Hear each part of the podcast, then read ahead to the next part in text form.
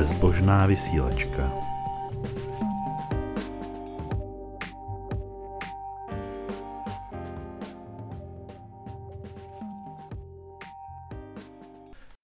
Ahoj, vítejte u dalšího vysílání Bezbožné vysílačky.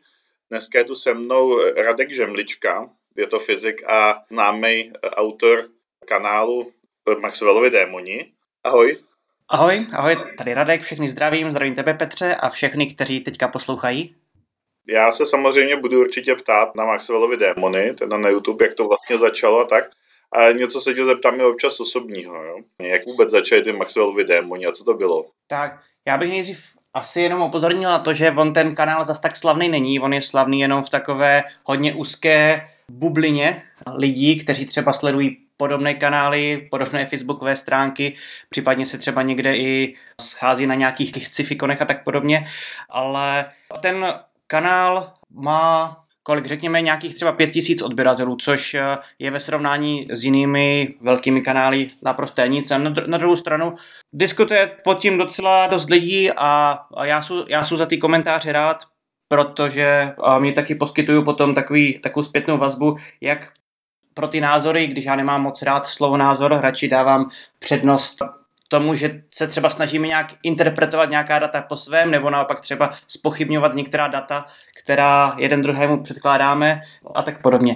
No a jak jsem k té tvé otázce, teda jak jsem se vůbec k té tvorbě dostal, tak eh, já jsem předtím, než jsem vůbec začal dělat videa, tak eh, jsem měl jak různé brigády, tak i práci při, eh, při studiu na hvězdárnách a ta práce mě hodně bavila, bavilo mě mluvit s lidma, bavilo mě hlavně popularizovat vědu. Přece jenom ovšem na těch hvězdárnách jsem to dělal poněkud eh, profesionální, takým tím způsobem, že jsem mluvil hlavně o té astronomii a rozhodně jsem se nesnažil nějak předávat nějaké svoje názory na některé kontroverznější témata, pokud bychom se nebavili přímo o ploché zemi nebo o tom, jestli, jestli nás denně navštěvují mimozemšťané a tak podobně ale ten svůj kanál jsem později také začal s myšlenkou, že, se, že bude spíš zaměřen na vědu, ale zjistil jsem, že mě docela baví taky se dělat třeba sranu z pavědy a nebo kritizovat nějakou ezoteriku a vedle té ezoteriky jsem se potom teda nebál taky občas rejpnout třeba do náboženství. No a Takovou mou velkou inspirací tenkrát byla moje spolužečka Barbara Mikulecká, která v dnešní době vede soubor s názvem Úžasné divadlo fyziky. Je to skvělý projekt, který ukazuje ty nejzajímavější představitelné fyzikální pokusy, jak školám, tak případně potom i třeba firmám, pokud si je třeba objednají. A vedle tady tohle projektu a na YouTube kanálu Masarykovy univerzity, ten YouTube kanál se jmenuje Milujeme vědu, tak na ní má spoustu videí v rámci pořadu, který se jmenuje Badatelna. A ten je opravdu skvělý a tohle byla taková inspirace pro mě, protože jsem se na to díval se svými dalšími spolužáky, mně se to hodně líbilo a navrhoval jsem, co kdyby jsme začali dělat něco podobného, akorát, že my bychom u toho prostě nadávali a nikdo by se vlastně vůbec nic nedozvěděl. A ačkoliv to potom neprobíhalo přesně takovým způsobem, hlavně protože sice se do toho trošku zapojili i další moji kamarádi, ale ne tak, že by v těch videích přímo vystupovali. Jediný ksicht, který tam vystupuje, nebo téměř výhradně, je ten můj a ostatní mi pomáhají třeba kontrolou scénáře nebo kontrolou, nebo třeba vytvářením animací a tak podobně. Kvůli té představě, že, že to bude takový velký společný projekt, tak ten kanál má název v množném čísle, což může být potom pro někoho možná trošku matoucí, co je vlastně myšleno těmi Maxwellovými démony, ale o, tak, už to, tak už to prostě, ten název se nakonec nikdy nezměnil. A začal jsem teda a, takhle se pokoušet popularizovat nejdřív astronomii, mám tam nějaké tak, takové videa, prvních pár, ale potom už jsem měl nějakou zmínku i o astrologii, která už byla teda taková kritická, už to nebylo jenom o popularizaci, už jenom o takovém to pozitivním, jak něco skvělá, jak je věda skvělá, ale i o tom, jak je třeba pavěda neskvělá. a vzhledem k tomu, že a v podstatě jsem už v té době ačkoliv předtím jsem trošku tíhnul k některým takovým, nechci říkat přímo k ezoterice, ale některým takovým mm, duchovnějším směrům, tak v té době už jsem byl takový hodně jako obrácený. Sledoval jsem třeba i aktivitu Českého klubu skeptiků Sisyfos, a na rozdíl od nich jsem si teda říkal, že, nebo chápal jsem tu jejich vizi, že se třeba budu věnovat čistě pavědě, ale nebudou zasahovat do náboženství. Já jsem teda proto měl pochopení, protože může se stát, že jakmile se člověk pustí do toho náboženství, tak potom už neřeší nic jiného. Nicméně jsem si říkal, že kdybych sám pouze tepal potom do nějaké ezoteriky, do nějakého šarlatánství a, ta, a tak podobně a přitom bych se tvářil, že takové náboženství, které dělá to stejné, že je vlastně v pohodě, tak bych byl trošku jako pokrytecký, takže čas od času a v posledních jako pár let to dělám hlavně v adventním období, tak udělám takové video, které nazývám také adventním zamyšlením a to se téměř výhradně zabývá právě náboženstvím a nejenom, nechci říkat kritikou náboženství, ale spíš třeba kritikou výroku některých lidí, kteří náboženství propagují. My jsme se vlastně potkali poprvé, tuším, nad eh, tím dílem Televize nám lže, nad tím speciálním náboženským dílem. Tenkrát to bylo hodně divný, protože vlastně strašně moc věcí v televizi bylo dost nenávistných. Byl jsi tím překvapený tenkrát? Musím říct, že docela jo. Já jsem tenkrát třeba zase nesledoval v televizi a takové pořady, jako byly Cesty víry, Svědci a, svě- a svědci a svědci. A tak podobně, takže jsem sám jsem na tyhle pořady tolik nenarážel, ale tím, že jsem na ní byl třeba odkázán, ať už to mohlo být třeba tebou nebo kým, kýmkoliv jiným, nebo jsem to možná četl i na stránkách ateistů České republiky, tak když jsem se na ty pořady podíval, tak jsem byl hodně překvapený, protože taková ta lehkost a samozřejmost, s jakou dokázali prohlásit do těch ateistech, že jsou to nemorální lidé, že si zasluhují mnohem méně úcty než věřící, tak eh, že to si člověk řekne, že pokud by se takhle vyjadřovali o jakékoliv skupině, o jakékoliv menšině, o jakékoliv náboženské skupině, etnické skupině, o, o, kým, o kýmkoliv, tak by byli teda považováni za extrémně nesnášenliví, ale z nějakého důvodu jim asi připadá v pohodě a pravděpodobně to teda připadá v pohodě i české televizi říct, eh, že ateisté jsou nemorální skupina obyvatel, aniž by jim na tom připadalo něco špatného. Něco takhle jako šířit tu nenávist vůči teda určité skupině lidí s nějakým filozofickým pohledem. A to, co mě na tom přijde vůbec nejabsurdnější, je, že tyhle ty tvrzení nejsou ničím doloženy, jsou doloženy jenom jakýma si jejich náboži, právě náboženskýma představama, ale těžko je můžou podpořit třeba nějakými daty, Konec konců, i kdyby jsme mohli podpořit nějakými daty, že třeba nějaká skupina obyvatelstva v průměru vykazuje třeba nějakou vyšší, vyšší úroveň kriminality, tak přesto bychom se dopustovali hodně zobecňování a bylo bychom teda hodně jako hnusní, pokud bychom se takhle o těch lidech vyjadřovali, ale pokud tohle to řeknu o ateistech, tak eh, jim to připadá v pořádku a navíc eh, pokud eh, my, jakožto ateisté, bychom třeba chtěli říct, hele, podívejte, my tady máme data, která která mluví přesně o opaku. Máme tady prostě studie, máme tady metaanalýzu studií a ty říkají přesný opak toho, než tvrdíte vy. No a názor nebo reakce České televize na to potom akorát byla, že nemohu dát prostor pro názor každého. Že? To, to bylo tenkrát to jejich vyjádření. Takže byl jsem docela překvapený, jak, jak je možné opravdu šířit nenávist vůči ateistům a zároveň jak jim vlastně není vůbec dán prostor pro nějakou obhajobu nebo obranu, i když proč by, proč by člověk měl vůbec obhajovat to, že je ateista. Už to sam o sobě je, docela hrozné, hrozná představa. Ale tenkrát mě to teda překvapilo a myslím si, že potom, že tím pádem je to jenom na nás, aby jsme teda ty argumenty a ty data, kterými bychom chtěli vyvrátit tato tvrzení, tak musíme prezentovat sami. Ať už třeba na YouTube kanálu, ať už třeba na webových stránkách, ať už teda ve, v bezbožné vysílačce. Tak jo, děkuji. To jsem právě se chtěl předtím zeptat, že ty si potom hned natočil, nebo ne hned, ale vždycky po roce natočil ještě další videa na tohle téma. A to byly ty videa, ty adventní zamyšlení. A tam je to spíš věc jako absurdity. A já se teda opravdu setkávám s tím, že když upozorním na nějakou absurditu, která je náboženská, typicky třeba, že Pana Marie je odměněna za něco, co ještě se nerozhodla vůbec udělat, nebo něco podobného, tak jsem považovaný okamžitě za nesnášenlivýho. A myslím si, že většina lidí, kteří by měli ty videa poslouchat, tak se z tohohle důvodu neposlechnou. No, je pravda, že ne všechno, některé z těch videí, které dělám, jsou opravdu spíš uh, pro, jednak proto, aby se třeba na tom člověk, který je tomu zároveň hodně často vystavený, Jo, hodně, hodně v těch videích jsou třeba parodie na takové ty klasické hlášky, co člověk může slyšet v kostele. A spoustu lidí mi napsalo, že teda se to, u toho dobře pobavili, protože vlastně to, co oni třeba museli slýchávat každou neděli nebo, třeba, nebo i třikrát týdně, záleží na tom, jak třeba měli hodně věřící rodiče.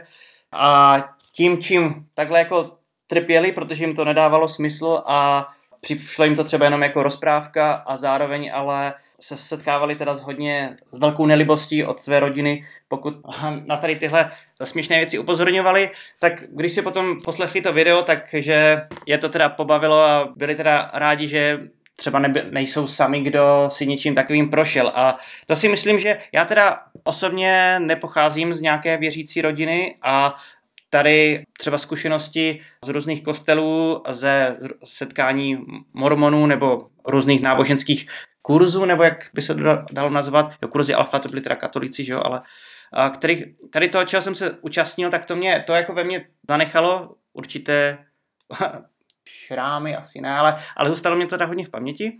Ale to, co si myslím, že má teda jako velký smysl, a co se týče celosvětového hnutí ateistů, není ani tak třeba ta činnost v České republice, jako je upozorňovat na, na to, co třeba dělá Česká televize nebo co dělají jiné, a jiné kanály, které, jiné mnohem horší kanály, jo, jsou mnohem horší věci než teda Česká televize, podle mě. A tu Českou televizi kritizuju hlavně, protože prostě platíme ty poplatky a já si připadám jako člověk, který je kompetentní k tomu. Že? Ale, a... No, ano, já si připadám jako člověk, který si platí propagandu proti Ano, sobě. ano, ano, přesně. Proto, proto právě teda jako kritizuju tu Českou televizi, a ovšem, pokud bych chtěl kritizovat ještě nějaké mnohem horší zdroje, tak bych rozhodně neměl, neměl problém takové najít. To jako, ale co, co Zase si... na druhou stranu je tady vliv, že jo? jo jako já vím, že třeba duše a hvězdy jsou eh, teda jako metači neuvěřitelných jako tvrzení, ale na druhou stranu duše a hvězdy nemají tak velký vliv Jo, to, to jako si musíme přiznat v tomhle. Tom Česká televize má přece jenom zásah na celou republiku. No jo, pře, uh, přesně to tak. No. Ale co jsem chtěl právě říct, že úplně, uh, že jo, uh, upozorňovat na to, když se třeba v médiích objevují jednak nepravdy sami o sobě, ale zároveň třeba ještě nějaké nenávistné řeči, které nejsou navíc ani ničím podložené, tak na to je potřeba upozorňovat. Ale myslím si, že teda celosvětově je mnohem jako důležitější taková činnost ateistů, která vlastně podporuje, to psychicky podporuje lidi z hodně věřících komunit, z věřících rodin a hlavně států, kde jsou tito lidé potom často třeba sami. A přestože opustit to náboženství pro ně jedna, která byla jednak teda velký intelektuální výkon, ale druhá je obrovská oběť v tom smyslu, že třeba přišli o spoustu kamarádů, rodina se k ním přestala hlásit, kolegové v práci je můžou považovat za vyvrheli a tak podobně a tito lidé přesto zůstává, zůstají dost eh, intelektuálně čestní na to, aby teda odmítali tu víru, no a některá ateistická hnutí, nebo třeba jenom hnutí jako je ex, ex-muslim because, tak uh, ty podle mě, ty podle mě jsou jedny vlastně z nejdůležitějších, protože ti lidi podle mě opravdu jako potřebují tu podporu. A když já teda udělám nějaký video, nad, kterým se potom nějaký třeba bývalý katolik může zasmát, tak jako dělám to proto, že mi to baví, ale nemyslím si, že by v tom byla nějaká jako nějaký velký poselství. No. Možná si myslím, že je to trošku jako eh, přehnaná skromnost tomhle tom. Já, jako moje zkušenost s dekonvertitama je, že jim třeba mnohem víc než knížka Boží blud od Dokince pomohla první kapitola z knihy Derena Browna Magie a manipulace mysli, kde Darren Brown o sobě píše, jaký byl strašlivě zarytej a hnusný věřící. A jako, že pro ně je to takový jako pocit toho uvolnění, když takový člověk může něco takového říct o sobě, takže oni jako si můžou říct, tak, tak uh, já zase na tom snad nejsem tak špatně mohl bych to zkusit. Jo, jo no, tak, tak mě jenom napadlo, když teda tohle to už je několikátá, a, několikátý díl o té bezbožné vysílačky toho podcastu, tak je možný, že někteří posluchači, že některé posluchači může zajímat, eh, co, co jsi vlastně ty zač, že jo? Seš eh, teda už hromadu let předseda ateistů České republiky, občanského združení ateisté České republiky, že? Je to tak. Jo, jo. A tak mě napadlo, že bych se třeba v tomhle podcastu zeptal i něco na tebe, jako třeba co tě teda přimělo k tomu být aktivním ateistou a jaký je to být tím předsedou takového občanského združení? No, jako většina občanských združení, tak ateisti České republiky nebo občanské združení ateistů České republiky zapsaný spolek, že celý název toho združení, tak eh, je tam jenom pár lidí, kteří jsou aktivní a spousta lidí, kteří jsou pasivní a jenom čtou nebo vyjadřují podporu tím, že občas pošlou trochu peněz nebo členské příspěvky. Takže v mnoha směrech to znamená, že se několik lidí sebere a někam jde a přinese o tom zprávu. Jdem na nějakou akci, kterou pořádají nebo protipořádají eh, věřící nebo naopak jako lidi, kteří jsou nějak názorově zpříznění a trošku o tom povídáme něco nebo o tom něco napíšem. No, ale jako ten, to předsednictví samo o sobě je spíš, uh, já bych řekl, že je to spíš šéf redaktorství než předsednictví, jo? že mnohem víc plníme takovou tu informační roli, než že bychom jako fungovali opravdu naplno jako to, co si člověk představuje pod tím spolkovým životem. Takže asi tohle, no. A ptal se, co mě přivedlo k tomu být ateista? No, člověče, to je zajímavé, protože já jsem asi byl většinu mládí něcista spíš. A je fakt, že to bylo takový dlouhý kolísání mezi tím jako něčemu věřit, takovou jako až závistí k těm věřícím, kdy jsem si říkal, že jako oni mají něco, co je zajímavý a já toho třeba nejsem schopen. A jako bylo to potom takový, takový zvláštní vystřízlivění, když jsem zjistil, že oni vlastně nic nemají. Že je to, je to jako hrozně divný, jo? je to taková věc, že, že nemají nic navíc, prostě, že to není žádná extra moudrost. Že spíše to něco míní, že je to vlastně taková jako, ani bych neřekl berlička, spíš jako taková droga nebo výmluva. Je to jsem možná něco takového zažil taky, ale co mě, co, mě, uh, co třeba člověka vlastně přimě k tomu a myslet si, že ačkoliv nejsem třeba věřící, nejsem v tom vychovávaný nebo nevím o tom moc, proč si vlastně člověk myslí, že se v tom náboženství může skrývat nějaká hloubka nebo něco, a něco vyššího. Já si myslím, že jeden z těch důvodů je taky, že třeba my tady takovýhle názory třeba slyšíme i od lidí, kteří samotně nejsou věřící, ale třeba i v těch médiích prezentují to náboženství, ať už nebo kostely, případně mešity či tibetské chrámy, jako něco, k čemu mají velkou úctu, ačkoliv oni sami nevěří. A tak člověka třeba napadne, no tak i tady tenhle člověk, který vlastně nevěří, přiznává, že je v tom jako něco hlubšího, takže bych se o to možná mohl zajímat a možná v tom něco fakt hlubšího je. Nemyslíš si, že, že i tohle to má vliv?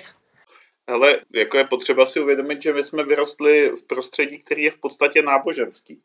Jo, tady, i když není náboženský tak jako v 18. nebo v 17. století, tak jako na rozcestích prostě stojí kříže a v, každé vesnici je kostel, který ještě v pořád funguje a fungoval celou dobu i za socialismu. Že? Jako furt eh, člověk ani nemusí jako to vnímat vědomě, ale kolem nás je prostě prostředí, který je v zásadě křesťanský. A samozřejmě jsou ty lidi, kteří tomu věří, takže jako to je nějak propojený, zatímco my s tímhle s tím jako si myslíme, že propojený nejsme. Ono teda jsme, ale jinak, že Prostě tomu prostředí se člověk úplně nevyhne tak jako tak. To je pravda, ale zase třeba ty kříže na různých rozcestích nebo i obrázky panenky Marie na stromech v lese, což jsem tak už párkrát viděl, tak uh, spousta jako nevěřících lidí to bere spíš jenom jako takovou jako kulturní ozdobu nebo značku, něco jako kdyby, když třeba má, máme, já nevím, malovaný domky ve stylu, já nevím, nějakého, nějakých skanzenech nebo, nebo něco, co třeba sice má svoje náboženské kořeny, ale zatímco třeba hluboce věřící, pro ně je to jako velký symbol toho, že mají ten kříž na tom rozcestí, tak eh, spousta lidí to může vnímat třeba ten kříž u rozcestí jenom jako taková hezká kulturní tradice nebo něco, něco na ten způsob. A tak to by asi fungovalo, kdyby jsme uh, žili v Řecku a chodili jsme kolem rozpadlých antických chrámů. Právě no, takhle jsem to myslel. Ale uh, samozřejmě tam, kde jsou ty lidi ještě zapojení do tohohle z toho života, a ono často je, uh, jo, jako odkazují se k tomu lidový zvyky, odkazují se k tomu různé další věci a, a zároveň, zároveň ti třeba i média říkají, že jako něco jako bohatství náboženského života jo, takovýhle věci a tajemství. Ani jsou to slova, které působí lákavě, jo, jo tajemství působí kouzelně, jo. E, ty lidi mají, když se člověk třeba zabývá trošku historií, tak tam samozřejmě jsou je baroko, gotika, jo, e, jo, renesance. A teďka to všechno tam je prostě, jo, to je, to je kus té historie a je to tam zabudovaný a je možná to nejvošklivější na tom, že si člověk pak uvědomí, že tu máme nějakou tisíciletou kulturu, která v zásadě od začátku stojí na nějaký lži. Že to není jenom jako mýtus, ale že je to opravdu lež regulérní. Tak ta regulérní lež je to úplně v takovém tom nejhlubším jako základu, ale pokud je třeba o ty, a ty tradice nebo tu kulturu, tak to nebo svůj, svůj původ mají v nějakých předkřesťanských tradicích, ne? A ta, to křesťanství to jenom tak jako absorbovalo, přijímalo za své a dalo, to, dalo tomu třeba jinou interpretaci, ale přece jenom... A co je to název jiná interpretace? No, jakože, když si, když si člověk třeba, vzpomněl jsem si na, na South Park, kde ten, uh, myslím, ten říkal, že já nevím, nechci nikoho napadat nebo co, ale prostě vidí, že mezi Ježíš zemřel na kříži a obrovský zajíc schoval na zahradě vajíčka, je nějaká jako obrovská informační mezera. Ve chvíli, kdy se potom křesťan zeptá, proč ty jako ateista slavíš Velikonoce, tak e, jako člověk má tendenci mu odpovědět, ty opravdu si myslí, že někdo může umřít na klouzavý datum. Ve chvíli, kdy tomu člověk věří, jako by to byla pravda, tak je, byl obelhaný, tak je to lež. Jo, jak může, můžeme třeba jako natvrdo říct, že ty věci, které tvrdí jako v základu, tak ty považujeme za nepravdu. Nebo za lež. Otázka je, čemu říkat lež, jestli je lež. Jestli ti lidi tomu opravdu věří, že je to pravda, i když to třeba není pravda, tak, tak to možná není lež, ne? Že lež je vědomá. Ale... Mm, to je problém. Jo, uh, ve chvíli, kdy ty věci vznikaly a to, když jako si to dohledáváš, tak někdo musel vědět, že lže. Jo? Když existuje Konstantinova donace, tak je to padělek. A ten padělek si musel někdo objednat a někdo ho musel vyrobit. To, že je to stará lež, je jedna věc. Možná si nelžou navzájem. Ale na začátku je lež. Regulérní podvod, úplně čistý. Jo, prostě tady napíšeme falešnou listinu a na tom založíme moc. Úplně tam na tom začátku musela být nějaká lež, přestože třeba dneska, když tomu lidi věří, tak, tak si neuvědomí, že by se, že by lhali, ale jo, rozumím. A, ano, ty další se mílí, že jo, jako... ty další se jenom mílí. Richard Dawkins, jsou to oběti obětí.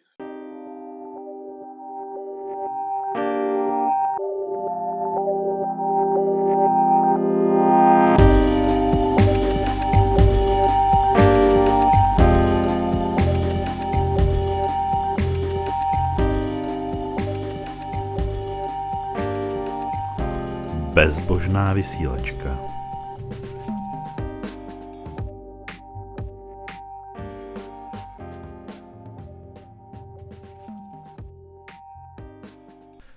Ono to, že považujeme za lež nebo za nepravdu, nebo že to teda musela být, nebo začalo to jako lež, tak je jedna rovina a druhá rovina je ale i to, že je to škodlivá lež, že někdo může tvrdit, že dobře, já tomu nevěřím, asi to není pravda, asi si to lidi vycucali z prstu, ale díky tomu jsou lidi lepší a pomáhá jim to. Což si myslím, že je, ještě ho, že je právě ještě horší, že jakákoliv iracionalita je samozřejmě, samozřejmě hraní si s ohněm a to, čemu věříme, motivuje to, co děláme, takže většinou, když budeme věřit blbostem, tak budeme dělat jako kraviny. To, to tak jako většinou je a ale u toho náboženství spousta lidí řekne, že ono dělá nějakým způsobem lidi lepším.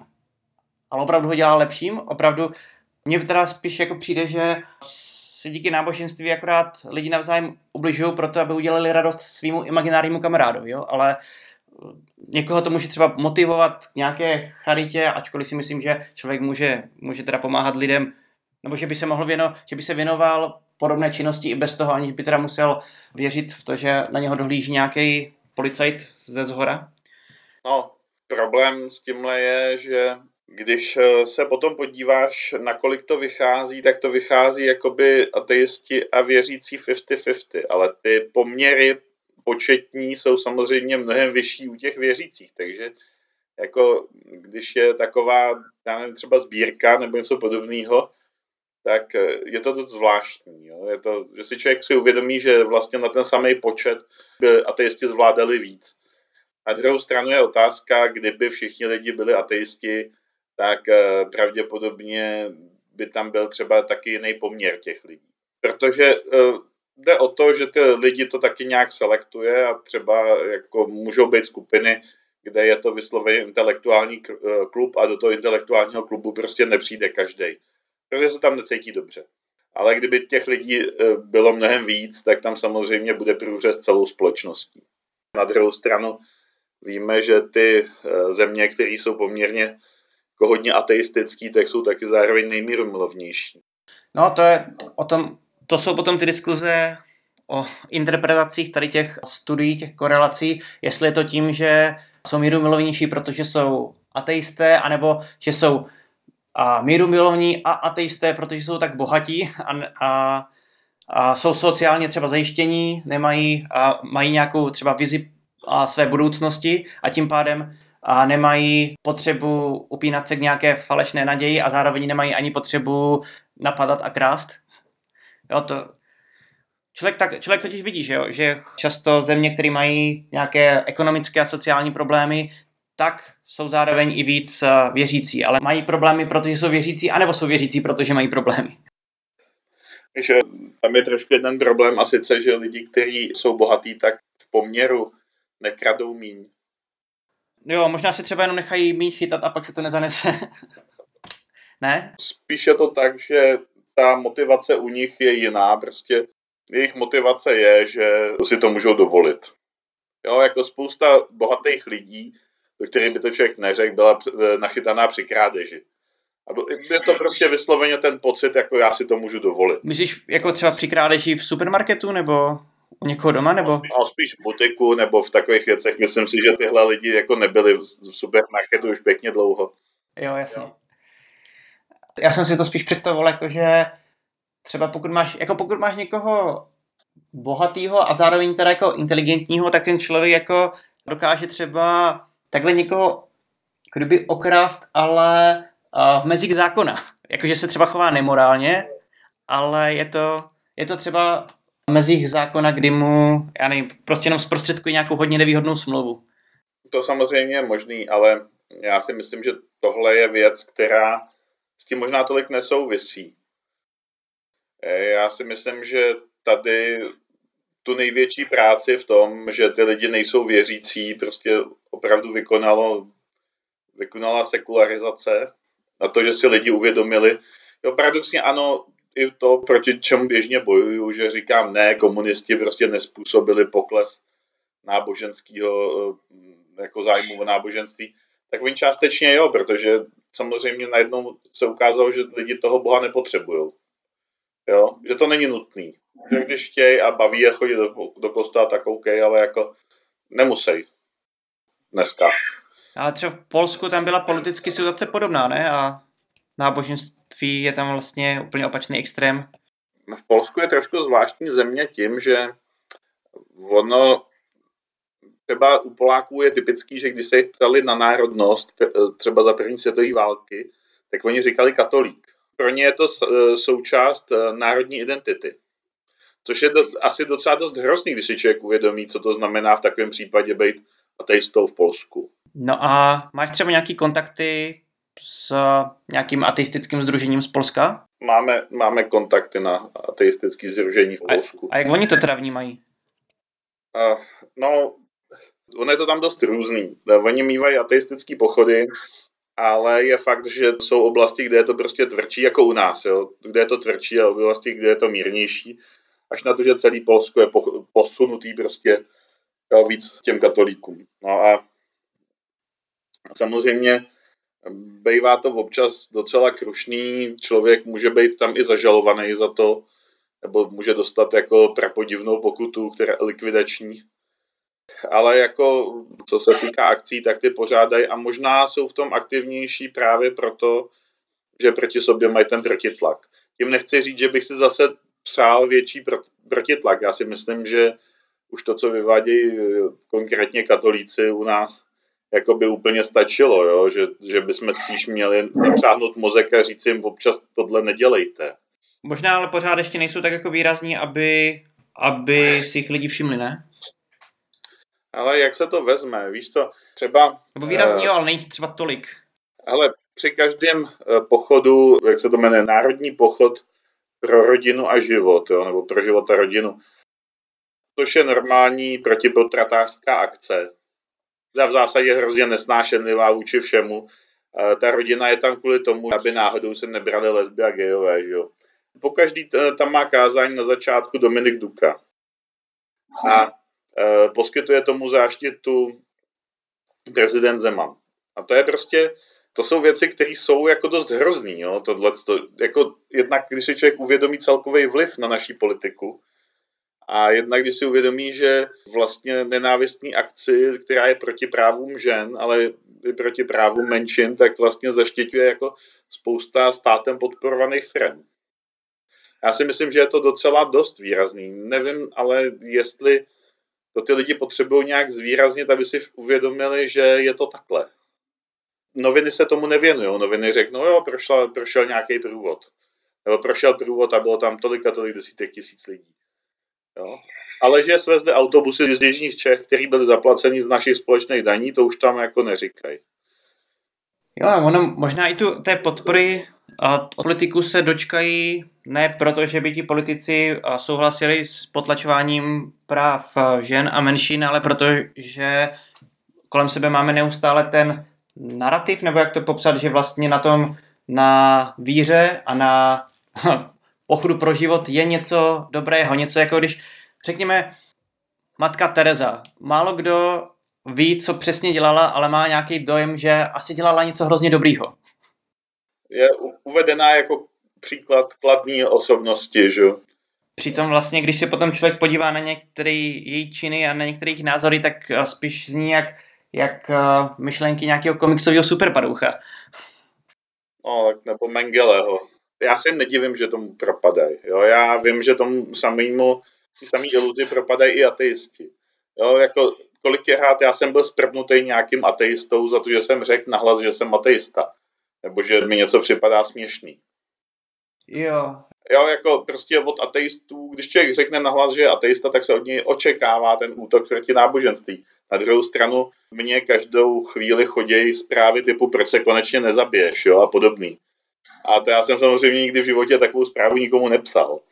Jo, to je jako asi docela rozdíl. Tak ono, to je takový ten rozdíl, který, že běžně říkáme, jaký je rozdíl mezi militantním věřícím a militantním ateistou. Je militantní ateista vyzývá, aby člověk kriticky myslel a zvažoval jako v, a, nebo kriticky uvažoval nad vším, zatímco militantní věřící zabíjí lidi, že? To ono to už taky, ale dneska samozřejmě u nás ty lidi zabíjí spíš takovým tím přesvědčením, že když je to zvíře, tak to nemůže ublížit, než tím, že by jako to dělali jako v Americe, kde občas vystřílejí nějakou tu kliniku, i když teďka už ne, protože už jich je málo. Já si teda, já teda obvykle jako nemám rád, když se třeba, ať už eh, ateisté obecně, anebo třeba hnutí nových ateistů přirovnává k náboženství, protože si myslím, jako, že těch společných prvků je tam spíš méně než víc, ale pamatuju si, že když jsem byl na AFU a to ani ne, jako minulý rok, jako někdy kolem roku 2015 nebo tak nějak, když měl besedu Richard Dawkins s Lorencem Krausem, tak uh, jsem tam seděl v publiku a a připadalo mě zase, že to publikum na to reaguje strašně nekriticky a všichni zase začnou jako tleskat a jásat, ať už řekli jakoukoliv banalitu. A to jsem se zase cítil tak jako trošku nesvůj. Že bych měl jako tendenci těm lidem říct, jako jo, uklidníme se, jo, jsou to jako pěkné myšlenky, co třeba ti dva přední noví ateisté jako říkají, ale zase jako to tolik neprožívejme, ať jako, ať potom neskončíme stejně jak ti věřící. Tohle to myslím je takový trochu kult osobnosti a on, co se týká různých představitelů nového ateismu, tak je to tam trošku očekávatelný, Ono konec konců to člověk vidí i na vědeckých konferencích, jo, že když tam přijde nějaký zasloužilý vědec, tak jako jsou všichni, a ten, teď se tady objevil tenhle, ten, co vynalez nebo vymyslel tenhle princip, jo. Jo, a tak jako to, to, to třeba chápu, jo, když je někdo třeba opravdu hodně dobrý a člověk může mít radost, jakože má možnost ho vidět, ale na druhou stranu nemusí třeba jásat úplně nad každým banálním výrokem, který pronese o tom, že? Já si právě myslím, že tady jde o to, že opravdu došlo jako k nějakému trošku zboštění těchto lidí. Ale ono je to logický, protože by jako byli na začátku, že byli první. Ono je na tom zábavný, že vlastně úplně první, úplně první knihu vydal uh, Sam Harris. A Sam Harris zase tak jako přijímaný takhle bouřlivě není. jo. Jo, ale myslím si, že jako má popularitu až, až dostatečně velkou, ale není to až takovýhle šílenství. Co se toho týká jako obecně, já si myslím, že kult osobnosti je malinký kousíček toho, co v náboženství funguje. Teď nemyslím jako v dobrým nebo ve špatném, prostě jenom funguje. Jo, jako pro mě spíš ve špatném, ale budíš, prostě to funguje. Takže jako nejsem moc úplně nadšený z tohohle, protože ty lidi samozřejmě mají svoje mouchy. To víme samozřejmě jak o Dawkinsovi, tak o Lorenci Krausovi, že mají svý mouchy a je s nimi občas těžký pořízení, ale prostě měli bychom si uvědomit, že ty lidi jsou lidi a že mají vady. Prostě přílišný zboždění vede k tomu, že člověk jednou jako nutně upadne a zjistí, že ten jeho idol jako tak dokonalý není. Proto není dobrý být idol. Ale co se toho týká, já si hlavně myslím, že nový ateismus je hnutí.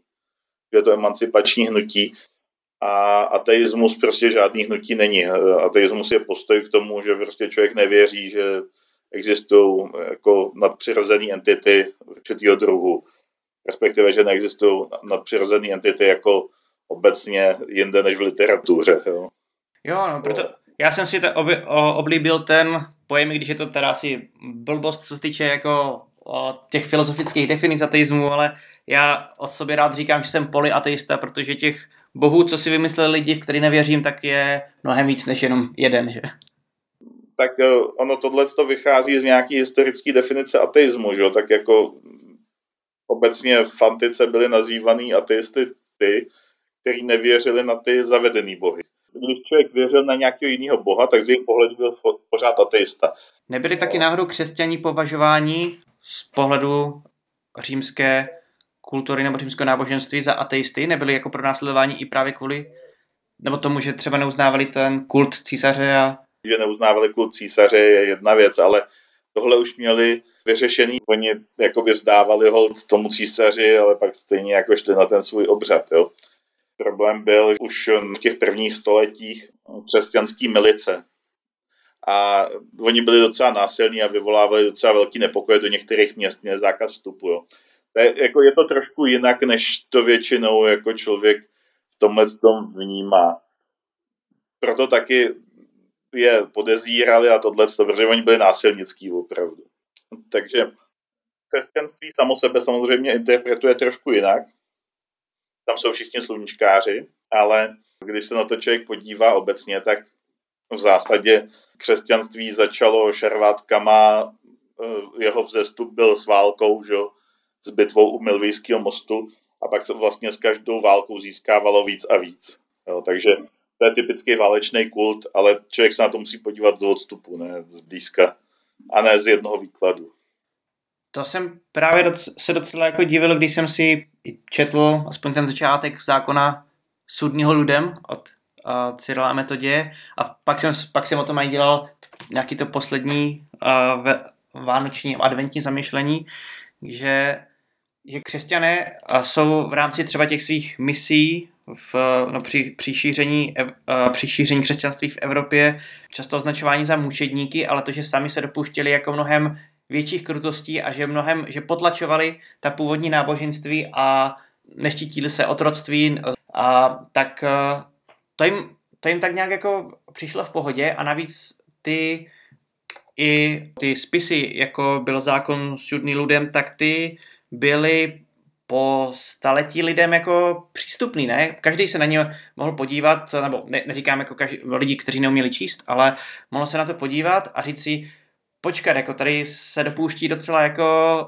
nebo prosazují takové docela kruté jako věci. Opravdu tohle jsou ti učedníci a tohle jsou ti učitelé, nebo, nebo je to naopak? Proč si tohle to nikdo neřekl, když, když, to, když to třeba četl? Když se na to člověk podívá, podívá se třeba na Afriku nebo na Severní Ameriku, tak ono se je to dost podobný. Jo, je, to, je to jako po celý ty století je to vlastně hrozně podobný. I uh, ta střední Amerika tak. Mně spíš připadá na tom zajímavý, že my si tady Cyril a Metodě připomínáme jako nějaký kladný postavy. Ono to je jako kdyby indiáni slavili příjezd Krištofa Kolumba, jo, nebo... No jo, právě, právě tak mě to přišlo a o tom jsem právě potom dělal i to video, no. Ale to je, to je právě jako to, co člověku jako postupně, myslím teda člověku, teď myslím hlavně sebe, jako obrátí ten pohled na ty dějiny a docela mi to trvalo a docela jsem se tomu bránil. Já jako nemám tyhle ty jak bych to řekl, já samozřejmě trpím stejným problémem, co všichni lidi a to, že když už něco říkám a zastávám, tak mám pocit, že bych to měl bránit a e, zastávat až do smrti. A ono to tak není, že jo? Ono občas člověk prostě přijde na to, že ty důkazy jsou tak pádný, že jako ty dějiny asi byly jinak, než mu říkali v té škole. Asi tak nějak jako na, na, ty naše mozky úplně nejsou jako nastaveny na to, aby se snažili úplně vědeckým způsobem objektivně hledat pravdu, že? Pokud člověk jako přizná, že se mýlil, tak ho to, tak ho to v té opičí smečce možná odsuzuje jako na druhou kolej. Zatímco pokud uh, nepřizná, že se mýlil a trvá na tom, tak pořád může být třeba tím alfa, alfa samcem, nebo když se potom vedou třeba nějaké univerzitní disputace nebo diskuze, tak, uh, tak jsou, jsou v podstatě takový dvě úrovně, kde když buď to je člověk vyložený třeba jenom v nějakým malým vývojovým týmu, kdy se snaží jenom dobrat jako toho, jak třeba nějaká věc dopravdy funguje, jo, jak nějaký třeba fyzikální princip funguje, nebo uh, přijít na to, proč jim třeba zrovna experimentální mašina nefunguje a tam se jako všichni snaží dobrat se té skutečné odpovědi a pokud pokud má třeba někdo nějaký návrh lehce, ten svůj návrh opustí, pokud se ukáže návrh někoho jiného lepší. No a potom jsou zase třeba diskuzní kroužky, ve kterých dostane člověk za úkol obhajovat nějakou tezi, ať už s ní souhlasí nebo nesouhlasí a tu diskuzi vyhraje jenom tehdy, když publikum odsouhlasí, že ta teze, kterou obhajoval, tak eh, že je teda pravdivá. A, a není smyslem jako tady těchto diskuzí dobrat se teda nějakého koncenzu, ale jenom jako prosadit tu tezi, kterou člověk musí obhajovat.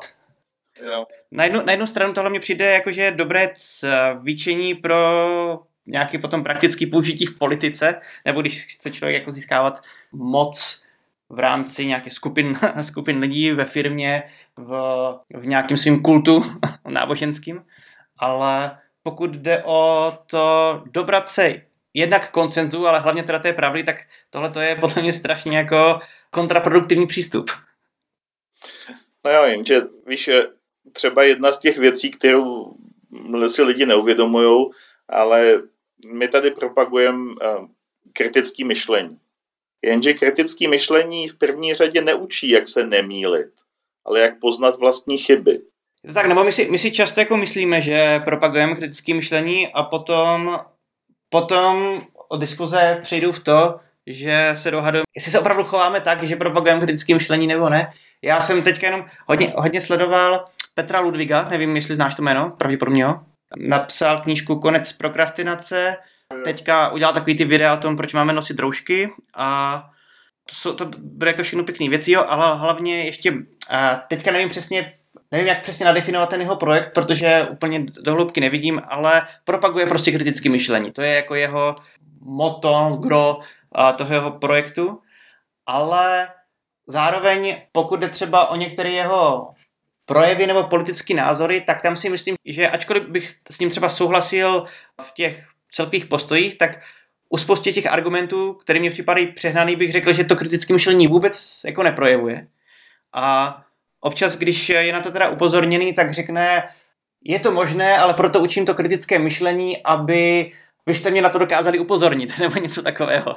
Přijde mi, že když eh, se třeba prezentují, jak vypadají třeba argumentační a logické klamy a fauly, tak potom diskuze akorát přijde k tomu, jestli daná věc je nebo není argumentační faul a logický klam. No, jasně, ale já si myslím, že obecně je tam ta chyba, že lidi si myslí, že nejdřív jim to kritické myšlení poradí, jak se nemýlit. Jo, jo, jo, tak, jo, tak to myslel, jo, máš, jo. Všem jde o to se nemýlit, že jo, ale existuje jenom jeden způsob, jak se nemýlit a to je lhát. Neexistuje jiný způsob. Jo, on si vlastně člověk takhle může přečíst, uh, jak správně kriticky myslet a říct si, aha, tak já teďka kriticky myslím a tím pádem mám vždycky pravdu. no jasně, a to je vlastně špatně. vlastně to nejhorší úplně. Já jsem byl na nějaký konferenci Krimiš, že jo? A to je ono, ne, ten, ten Krimiš, to není, nestojí zatím právě ten Ludvík? Myslím, že jo, že to tenkrát zakládal, ale nevím to jistě, jo, jestli to byl jenom on, nebo jestli byl úplně na začátku, jako tu historii úplně neznám. Ale jde o to, že tam bylo spousta lidí, kteří evidentně kriticky nemysleli, jo, nebo demonstrovali, že vlastně kriticky nemyslej tam na pódiu. Ale nikdo si toho nevšiml v zásadě. Ale pokud se třeba člověk jako vyjadřuje i k některým věcem z nějaké ezoteriky nebo, já nevím, konspirační teorie, plochá země, takový ty bláboli Jana Raka, profesora Raka, jestli jsi to postřehl. Jo, jo, jo, to jsem koukal, no. Tak, eh, tak prostě, já, já mám už tak, prostě takový prach, kdy si řeknu, že dobře, tohle ještě stojí za to to pořádně kriticky rozebrat a a pak potom o některých věcích si řeknu, OK, ne, ne, to už je moc, to, to, to už prostě ne, o tom nebudu diskutovat, o tom, z tohle si budu už dělat jenom srandu.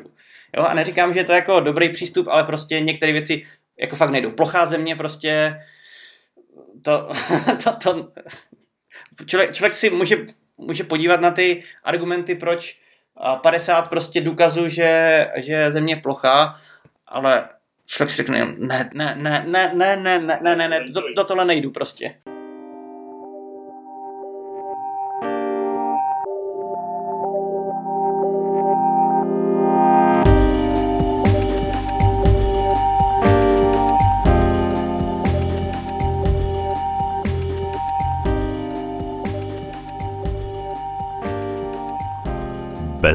Bezbožná vysílačka.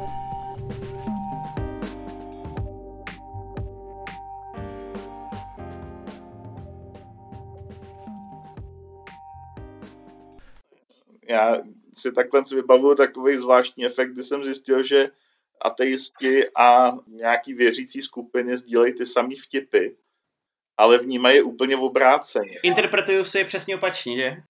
Jo, existuje takový video, na kterým eh, je jako fronta lidí, jako po smrti v takové nějaký bílé místnosti. Fronta lidí, kteří jdou jako a každý si stoupá na váhu a odezdává takový fascykl svých činů, prostě jako. Jo, to jsem viděl. No, a já jsem si celou dobu myslel, že to video prostě natočili nějaký ateisti. Jo, aby, aby, uka- aby ukázali, jak je to, jak je abs- Můžeš to tam, můžeš to jenom popsat, teda, ten zbytek, že oni, oni, oh, oni tam přijdou vždycky a teďka je tam třeba člověk, který má samý dobrý věci a jenom si stahoval nějaký články jako z vědeckých časopisů zadarmo prostě, ale ten jde do pekla, jo, a pak tam přijde nějaký zločinec a má ten fascykl prostě plný nějakých uh, prostě rudých listů, kde jsou ty jeho zločiny, prostě a teďka, a oni říkají, jo, počkat, ale vy, vy tady máte tu, tuhle tu výjimku, a na váhu, a teďka ne vy, on. Jo, místo, místo vás půjde Ježíš. No, místo něj půjde Ježíš a teďka jako jo, dopadnou dobře a pak se tam válí prostě Ježíš na hromadě těch fasciklů s tímhle s tím a jako smějou se těm lidem, co odcházejí do toho pekla. No je to úžasný. A, jako a člověk si řekne, tohle udělali ateisti, aby se prostě vysmáli a absurditě té křesťanské doktríně. A, a přitom naopak oni to udělali, křesťané by ukázali, že se můžeme spolíhat jenom na Ježíše. No a to je, jako, je zajímavý, protože to opravdu sdílejí v obě skupiny, protože ani jedno nenapadne, že by to ta druhá prostě mohla jako myslet jinak, jo. Já jsem jenom viděl takový, uh, takový video, kde, uh, kde jsem potom viděl jako hádky přesně na tohle téma, jak to vlastně interpretovat. Bylo to, uh, bylo takový příběh, kde nějaká malá holka z nějaké základní školy jako žila ve světě, kde existují pouze, uh, pouze homosexuální páry. A ona se zamilovala do nějakého kluka a teďka jako byli pronásledováni těma homosexuálama A ty, to video natočili zase uh, lidi, kteří chtěli jako ukázat, jaký je to být uh, homosexuálem v normální společnosti. Jo? No. A, ale spoustu křesťanů si to interpretovalo tak, že vidíte a přesně takovýhle svět tady homosexuálové chtějí a to nesmíme dopustit. ne, já se tomu nedivím, že to tak dopadlo, to je přesně ten efekt, že jako jinak eh, já LGBT komunitě hrozně závidím, jak dokázali jako aspoň části lidí vysvětlit, o co jde, protože to se ateistům ještě nepovedlo.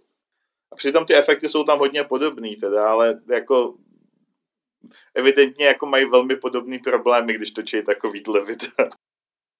Hele, když eh, ti došlo, že to náboženství vlastně není dobrý, tak jako měl si problém s tím, jako, že nesetrváváš v tom svém předchozím názoru? Já jsem trochu hledal jako ty odpovědi v náboženství, ale paralelně jsem je hledal i v takových, eh, nechci říkat přímo ezoterických sférách, ale vedle teda náboženství mě víc zajímaly třeba záhady, volné zdroje energie a takovéhle věci a to, že jsem potom jako postupně přicházel na to, že tudy cesta nevede a že tohle jsou prostě blbiny, tak nějak paralelně asi probíhalo i s tím, když jsem si uvědomoval, že v tom náboženství asi úplně nemá smysl hledat tu odpověď na smysl života ve smíru a vůbec. No já jsem měl hodně velký problém si uvědomit, že Ježíš vlastně není kladná postava, protože já jsem měl jakoby, na to, že jsem v zásadě nikdy nebyl jako opravdový křesťan, tak jsem ho měl hrozně zažitýho jako to pohádku kladnou bytost, že? Co já si pamatuju, že když, když jsem třeba jako děcko četl nějaký biblický příběhy, tak tam, že ty příběhy o Ježíšovi, tak jsem v podstatě jako věděl, co ten Ježíš vlastně chce slyšet od těch svých jako apoštolů nebo od těch lidí kolem sebe. Chtěl jsem, aby to ti lidi řekli, aby ho jako potěšili a oni to samozřejmě neřekli, protože prostě z nějakého důvodu apoštolové tři roky tráví s jedním člověkem, který mi furt, káže, ale oni ho pořád nechápou a pořád jako říkají stejné blbosti, zatímco člověk, který si přečte prostě prvních pár kapitol biblických příběhů, okamžitě odhadne, co vlastně ten Ježíš chce slyšet, že?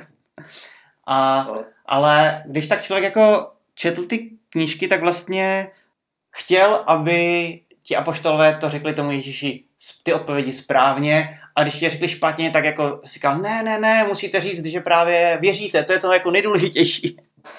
A, ale tenkrát jsem si vlastně vůbec jako neuvědomoval, že je to hrozně špatně, že, že to, že jo, tam prostě nejdůležitější prostě bylo, musíte věřit, a když jsem tak četl, OK, věřit to je dobře, nevěřit to je špatně a na tom prostě stojí všechny ty příběhy. A vůbec mě jako nenapadlo, že počkat, opravdu tomu chcete jako věřit? jako to, tohle může totiž proka- prohlásit úplně každý. Jo? Tady, tady v těch příbězích je Ježíš ten správný, protože v příbězích o Ježíši je Ježíš správný, ale v realitě každý může prohlásit, že věřit právě mně je dobře a věřit někomu jinému je špatně. Takže jak, si, jak by potom člověk v realitě si mohl vybrat toho správného Ježíše, že? No já jsem měl kamarádku, která se právě jeden čas dala k jehovistům a vybavuju si takovou nevím, snad to říkala ona, že nemám to správný předpochopení. Jo. Mně docela trvalo, co to znamená, ale pamatuješ si takovou tu pohádku, co se jmenovala Křesadlo? Asi ne. Prostě je pohádka, ve které jde voják a nějaká baba ho požádá, aby vlez do stromu dutýho a přinesí křesadlo, že dole je nějaká místnost, takže je tam křesadlo. A on tam jde a tam jsou nějaký velký psy prostě a on jí teda přinese to křesadlo a ona mu nechce nechce říct, na co to křesadlo potřebuje, tak jí ten voják prostě šavlí úsekne hlavu. A následuje, ale ten voják je od začátku líčený jako kladná postava. Okay. A teďka je tam jenom taková jedna věta, jako, že to jako nevadilo, že to byla čarodějnice. Příběh pak nějak pokračuje a dál a dál a on to všechno dobře dopadne a on si vezme princeznu nebo co. Ale jsem si pak říkal, počkat, jako člověk vyleze ze stromu a řekne, hele, na co to křesadlo potřebuješ? A to to ti nic není a usekne někomu hlavu, no tak ho zavřu, ne? Nezavřeli ho a ne, nezabili, protože to byla kladná postava. Ale čím byla kladná? No, jenom tí, tím, že prostě vypravěč nadefinoval, že je kladná. Ti ti dají jako návod, jak to, jak, kdo je kladný a kdo je záporný a v realitě to potom horší. No, tam prostě člověk má na začátku to znamínko, že jo, jako ve Star Wars, jo. Tihleti mají červený meče, ti jsou zlí, tihleti mají barevný, nebo jiný barvy, jiný odstíny. Ano a máme fandit těmhle, jo. Ale v zásadě to, jestli ta postava je kladná nebo záporná, přece by nemělo jako tvořit to, jestli má tyhle barvy, nebo to, že nám řekli, že je to ta naše strana, ale to, jak se chová, že jo. Jsem si ještě vzpomněl, když jsem si třeba, možná to bylo na základní škole, na střední četl Quo Vadis, tak tam byl takovej, taková ústřední milostná dvojice, já, jsem, já už si nepamatuju jejich jména. Ona byla křesťanka a nějak jako byli do sebe zabuchnutí. Ona po něm chtěla teda, aby přijmul Ježíše a on jako, hele, nebudeme řešit Ježíše, důležitý je, že seš prostě sexy a mám tě rád, ne, nebo něco takového. Když jsem to četl, tak jsem úplně jako, mně bylo jasný a tak to bylo každý, jasný každému, jako kdo to četl, že co, co by správně ten jako hrdina měl říct, aby jako potěšil tu, tu svou křesťanku. A když to prostě jako neřekl, tak to byl člověk smutný, že tak, takhle, takhle přece mluvit nemá, mají říct tady to, že taky přijmu Ježíše. Pak se mě, pak se mě později stalo i něco podobného, že uh, když jsem, když jsem měl taky takovej uh, pseudovztah jako s, uh, s křesťankou, tak uh, v podstatě jsem si úplně uvědomoval, že odpovídám jako stejně jak ten, jak ten hrdina toho Tokuo Vadis, a že prostě jako já tomu prostě nemůžu uvěřit, protože tomu nevěřím, něco, něco v tom smyslu. Nebo nevěřím tomu, protože to prostě, tomu nemůžu věřit, protože to prostě nende, nebo protože prostě mě to nezajímá. A věděl jsem, že teda, když jsem, když jsem to četl, tak vím, že to byly hodně špatné odpovědi a že se ček, očekávali jiný, ale, ale jako, jako sorry, no, ne, nemůžu poskytnout jako tu správnou odpověď, kterou chceš slyšet. Mě by zajímalo, kde k tomu přišel Sinkevič, protože já si myslím, že jako buď musel mít dost velkou představivost, a nebo, nebo prostě musel něco takového zažít, jo. Že, ten, že to úplně nejde takhle prostě napsat bez zkušenosti. Zpětně, když nad tím přemýšlím, tak uh, já, já už si to zase tak nevybavuju bylo to, uh, bylo to jako křesťanský, nebo bylo, dalo bys to nazvat jako křesťanská, nechci říkat propaganda, ale teďka mi nenapadá jako... Kovovádis je těžká křesťanská agitka. No, ta, ta končí tím, že ten apoštol se vrací do Říma. No, že? právě. Já, tak, když, jsem to, když jsem to četl, tak mě, tak, tak, mě takový, tak mě to vůbec nedocházelo, že, že je to křesťanská agitka. Tenkrát to byl prostě krásný příběh. ale tak jako on to taky nemyslel vysloveně jako křesťanskou agitku. Pro něj to byl jako krásný příběh, protože byl křesťan, že No. Jako agitka to vypadá z našeho úhlu pohledu. No takových knížek je hodně, že já, mě taky všichni doporučovali, ať si přečtu letopisy Narnie, že je to dobrý, nejméně tak dobrý, ale spíš lepší než Pán prstenů. A já jsem u toho trpěl, že já jsem to nedokázal přečíst, jo, vůbec. Zvlášť když si, jo, když si člověk uvědomí, že všechno jsou to křesťanské metafory, že? Jo, ale e, to jsem přitom jako v té době zdaleka neměl tak ostrý postoj proti nějak křesťanství nebo tak. Ale prostě to nešlo, prostě to bylo takový, jak, jak když má člověk něco přeslazeného nebo, nebo tak, tak, tak se to úplně nedalo, jo.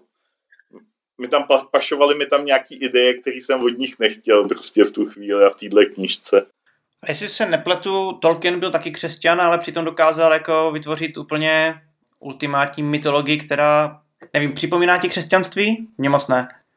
Ale málo. E, něco tam je, ale jako není to, myslím si, že se do toho dostal tak daleko, jak mohl. Pokud už vůbec člověk jako připustí, že by třeba vesmír byl jako stvořený nějakou inteligentní bytostí, i když je zase spoustu argumentů a důvodů předpokládat opak, tak uh, potom si ještě musí mít arrogantní představu, že z nějakého důvodu všechno, skoro všechno, co je v tom vesmíru, je jenom jako jakýsi byprodukt, který toho o, boha nebo tu inteligentní bytost nezajímá a že se zajímá jenom vlastně o naší zemi, co se na ní děje, což je takové zvláštní. Ale kromě toho ještě i tak všech, všichni živočiši jsou jenom takový jako byprodukt nebo vedlejší prostě věc, která není zase tak důležitá, ale že se stará právě jenom jako o lidi.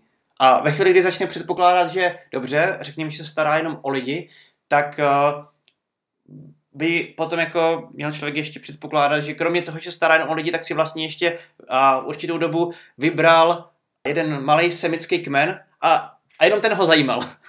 Když se člověk podívá na ten malý semický kmen, tak nemá úplně pocit, že by ho ten Bůh miloval, spíš má pocit, že je to antisemita, jo.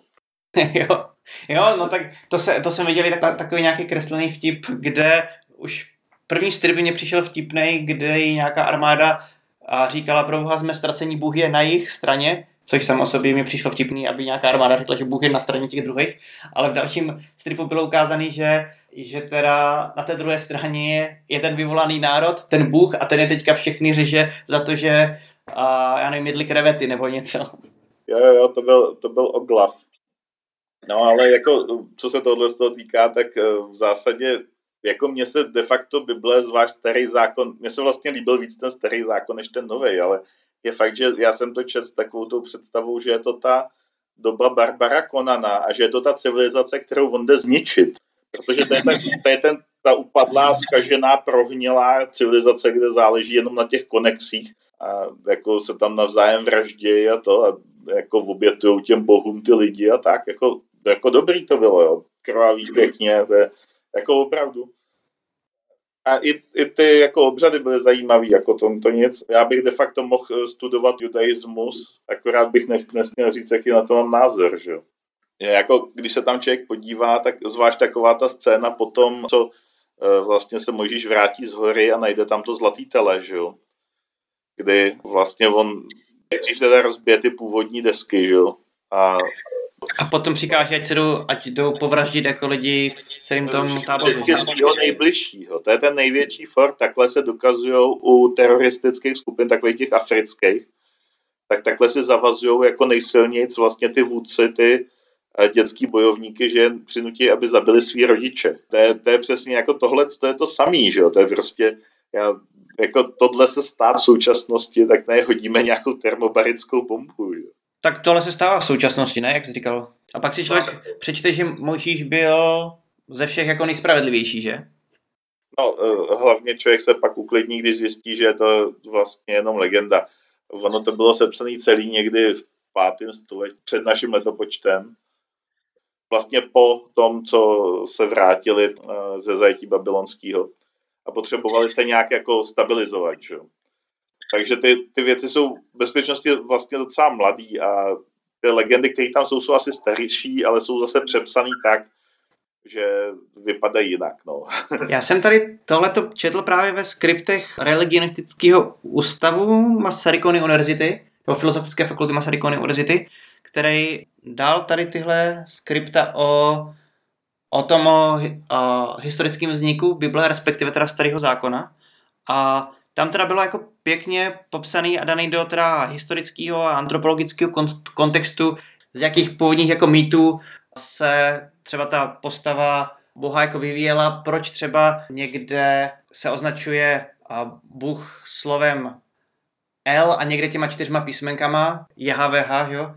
A proč v českém překladu se někde používá hospodin, někde Bůh a že v původních textech eh, byl třeba jeden jenom syn jako vyššího boha a že já teďka nevím, jestli ho, jo, hospodin stvořil ten svět, ale potom ten, já mu budu říkat Jehova, protože nechci, i když to není úplně nej, nejpřímanější výklad, jak to vyslovovat, a tak ten Jehova byl jenom vedle těch další, vedle dalších bálů a, nebo dalších bohů jeden z dětí tady toho hospodina.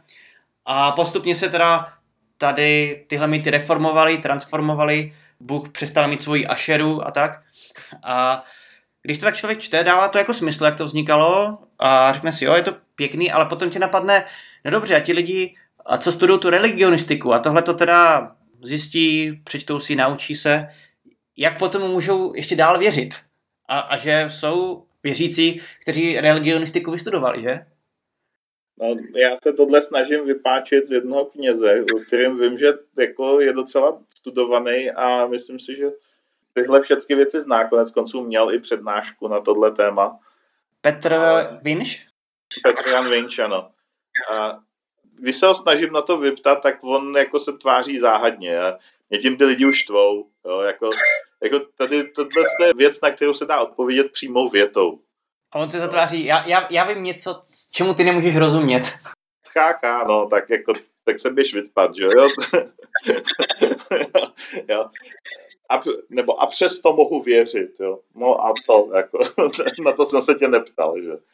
No právě třeba takový ty dlou, dlouhá leta trvající disputace o tom, jestli Pana Marie, když vstoupila na nebesa, tak jestli jako opravdu vstoupalo i fyzické tělo, nebo to byl jenom její duch a tak a nakonec to musel potvrdit papež ti ex katedra. Já, já si z toho pak dělám legraci vždycky, jak jsou takový ty morový sloupy, kde jsou ty obláčky a ty andělíčci. Tak tomu říkám, že panenka Maria odhazuje bustry.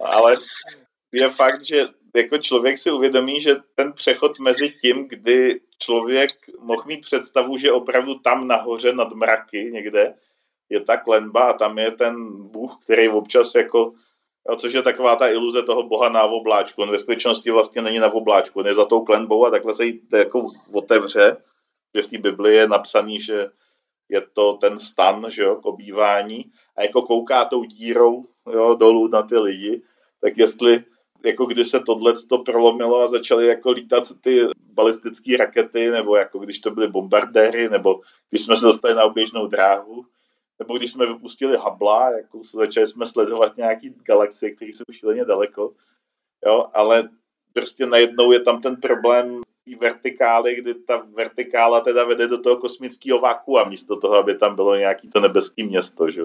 No a to je právě to, že norma, normálně by člověk čekal, že to teda třeba katolická církev bude, se bude snažit nějak zavíst do a, té sféry metafor, že na nebevzetí to je jenom jako symbolické pojednání pro lidi, kteří tenkrát nerozuměli tomu, jak funguje vesmír, ale místo toho právě v 50. letech přijdou jako s utvrzením a potvrzením toho, že ne, to tělo panenky Marie skutečně začalo fyzicky stoupat. Tomu musíte prostě věřit. Jo? Žádná metafora, žádný duch, její tělo fyzicky začalo stoupat. A tohle řeknu právě v 50. letech, kdy teda že začínají letat lidi, nebo přinejmenším věci do vesmíru a sondy.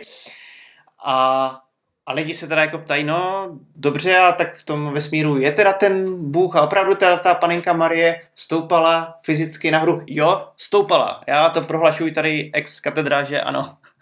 No, je to takový bizarní, ale ono je to tím, že je to směs. Jo. Je to, to, to na nebevzetí v zásadě je z antické mytologie, a to jsou to takové ty situace, kdy jako odnesl Orel na Olymp, že jo, toho Ganyméda, nebo kdy, tam od, ne, nebo kdy se tam takhle dostal jakoby při smrti eh, Herakles a takovýhle, nebo potom to bylo eh, institucionalizovaný úplně v Římě, že jo, kdy už ty eh, lidi vlastně se tesali ty ty vavřínový věnce s tou podobiznou a s těma orlýma křídlama nebo s celým orlem. No prostě, kdy jako to na nebevzetí bylo institucionalizovaný. A tady zůstalo tato ta institucionalizace, protože v zásadě ty svědci jsou, teda ne fyzicky, ale nevím jak, prostě taky jakoby na nebesích.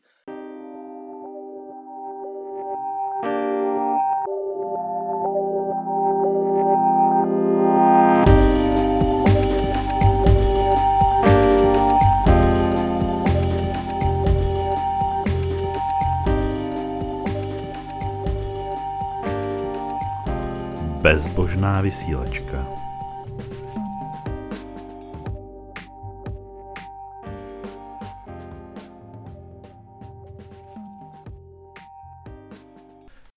Ono taky, že ten koncept pekla a nebe, kde by třeba byly lidské duše už za našeho života, tak to taky není jako z Bible nebo ani z prvních století našeho letopočtu, ne? Ne, to je převzatý z parxismu, teda z, ze Zaratuštrova náboženství. Tam je to peklíčko s těma kotlema, že jo, kde se vaří ve smůle ty hříšníci.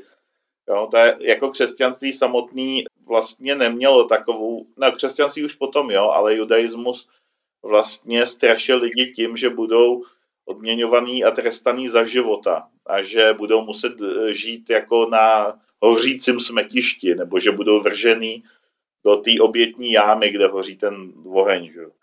ale tam umřeli. To, je, to zase v tom byl ten, že jo, starozákonní bůh zase trošku morálnější, že sice teda byl pěkný sarista, ale jakmile ty lidi zabil, tak už jim dal pokoj. Zatímco křesťanský bůh je potřebuje a trýznit na věky věku. Vždycky věci, které se dostávají do absolutních poloh, tak dostávají nějaký jiný smysl. Ta představa, že někoho prostě Bůh mučí věčně, tak to je vlastně absolutní zlo. No, to s tím souhlasím. A ten člověk se ale nedopustil absolutního zla.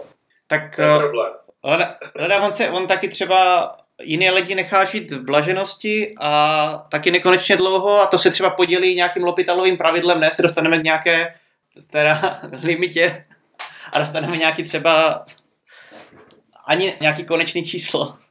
No, to já nevím, jo, tam jako... Já, já nevím, jak to funguje. Ta, ta další věc je, jako čo, štěstí je dynamický stav, jo. To není jako, že si člověk sedne a bude šťastný. By si mohl sednout na začátku života a sedět celou dobu a pak umřít, jo. Štěstí je nějaký posun vždycky, nějaký jako pohyb, jo. A teďka, když si to člověk tak uvědomí, že bude v té dokonalé blaženosti nekonečně dlouho, tak to zní spíš jako, že se tam bude chtít zastřelit. Což nejde samozřejmě, protože je to věčná blaženost. Jak je taková ta hláška, že jsou jenom dvě věci, které mě dělají šťastným, serotonin a dopamin, nevím, jestli je to tak jako opravdu biologicky, tak jak by to vlastně vypadalo, kdyby člověku nebo myši, kdyby se uměle furt dodávaly tady ty hormony a ona by teda měla být furt šťastná celý život?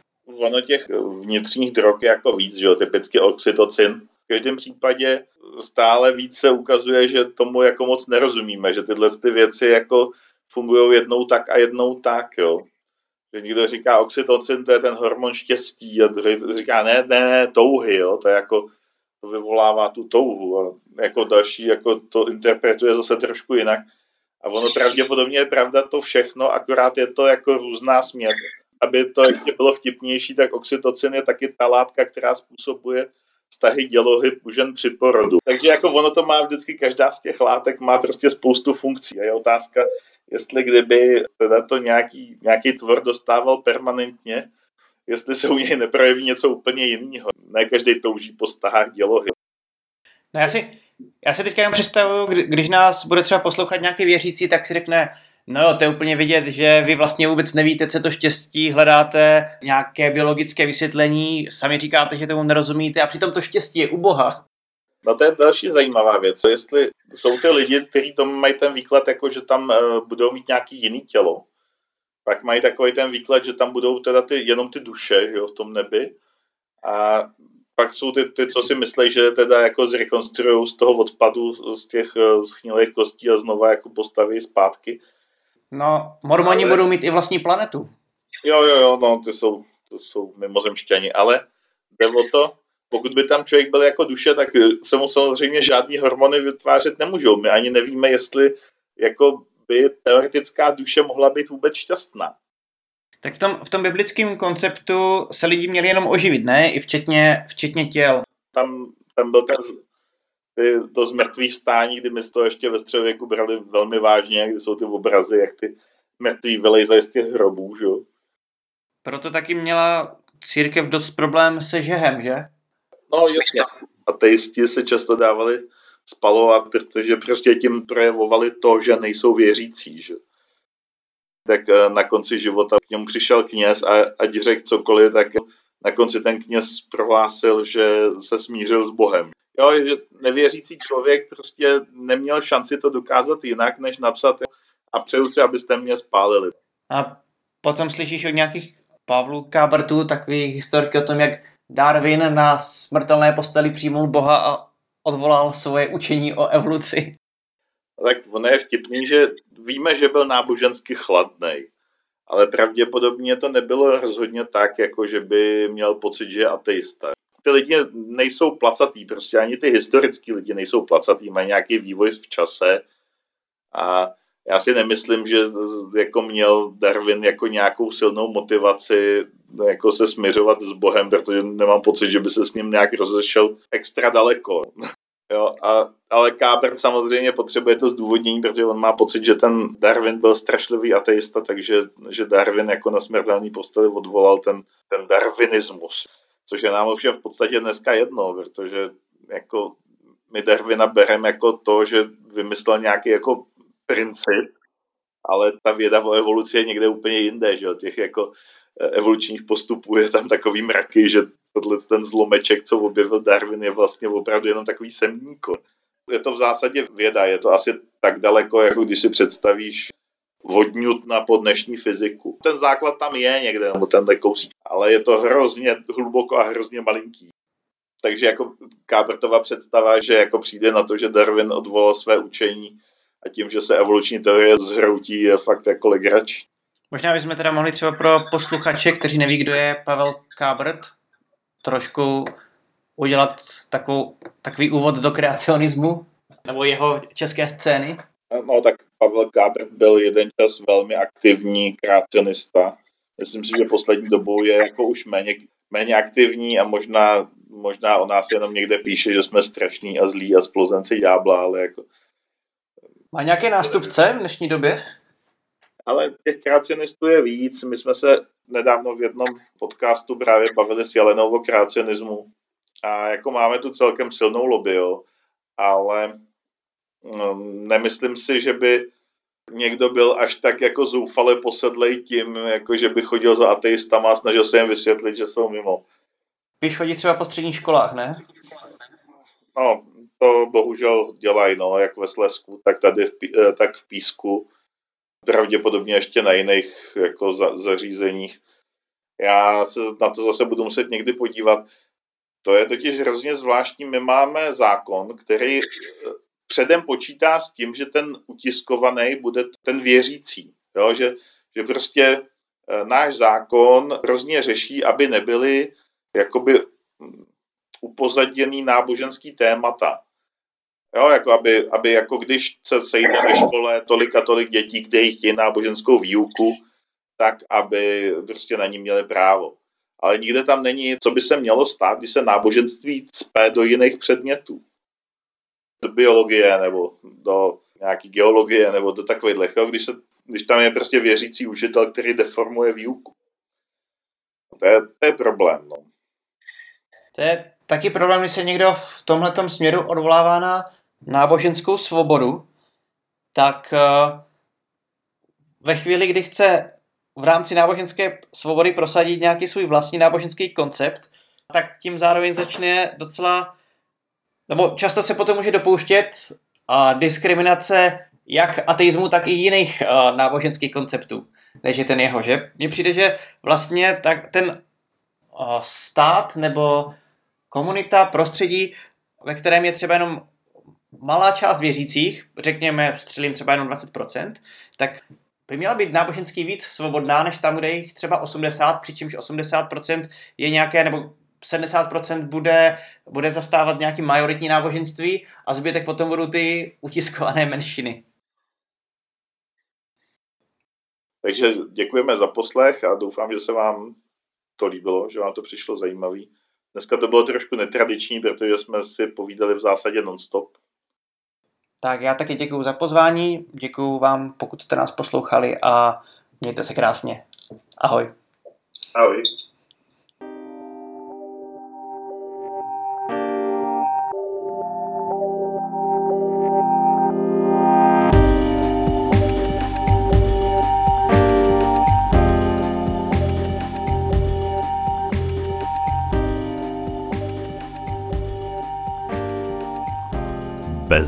Bezbožná vysílačka.